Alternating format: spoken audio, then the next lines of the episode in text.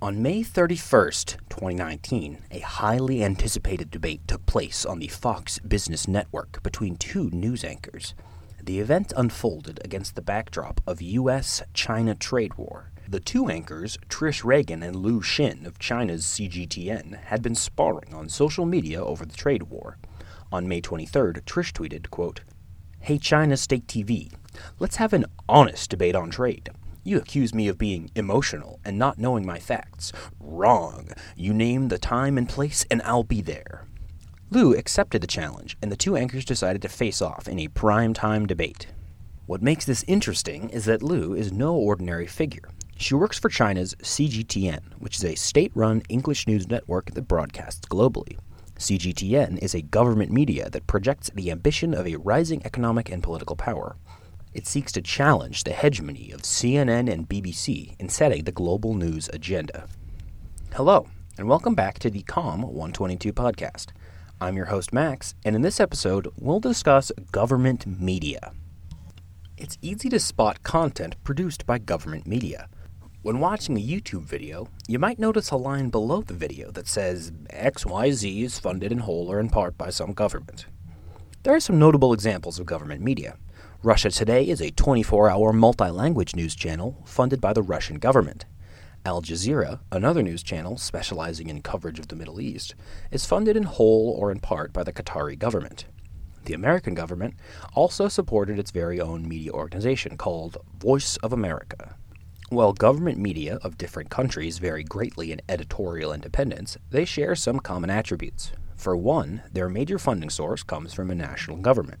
Secondly, they are controlled and operated by government offices and entities to advance their development agenda and as a source of soft power. Government media has caused quite a bit of political controversy in recent years. Political pundits and analysts accused Russia Today and another Russian media outlet, Sputnik, of spreading disinformation to meddle in the 2016 election in the US. China's CGTN was also accused by Western politicians of mischaracterizing and smearing the current protests in Hong Kong. These government media are widely seen as the mouthpiece of authoritarian or semi authoritarian governments. Here in the States, the most notable example of government media is Voice of America, also known as VOA.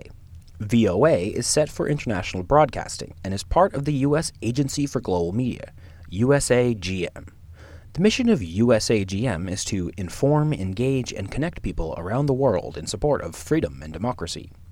The government funded the agency with a budget of $753 million in the fiscal year of 2016.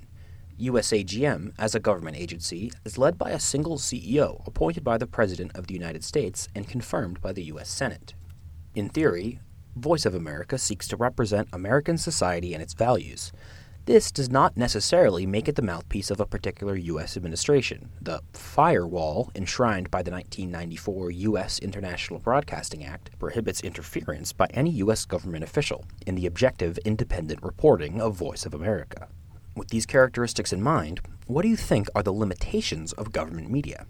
Perhaps you would say, depending on their government structure and who controls operations, government media tend to be more exposed to government interference and control. But in my defense of government media, under some circumstances, government media becomes necessary.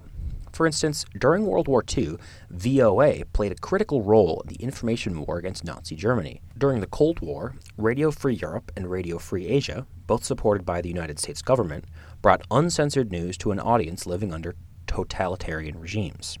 But in our current geopolitical climate, the role of government media has been called into question because oftentimes government media serve as the tool of the nation's soft propaganda and part of its divide and conquer strategy. That's all for today. I'll see you next week, folks.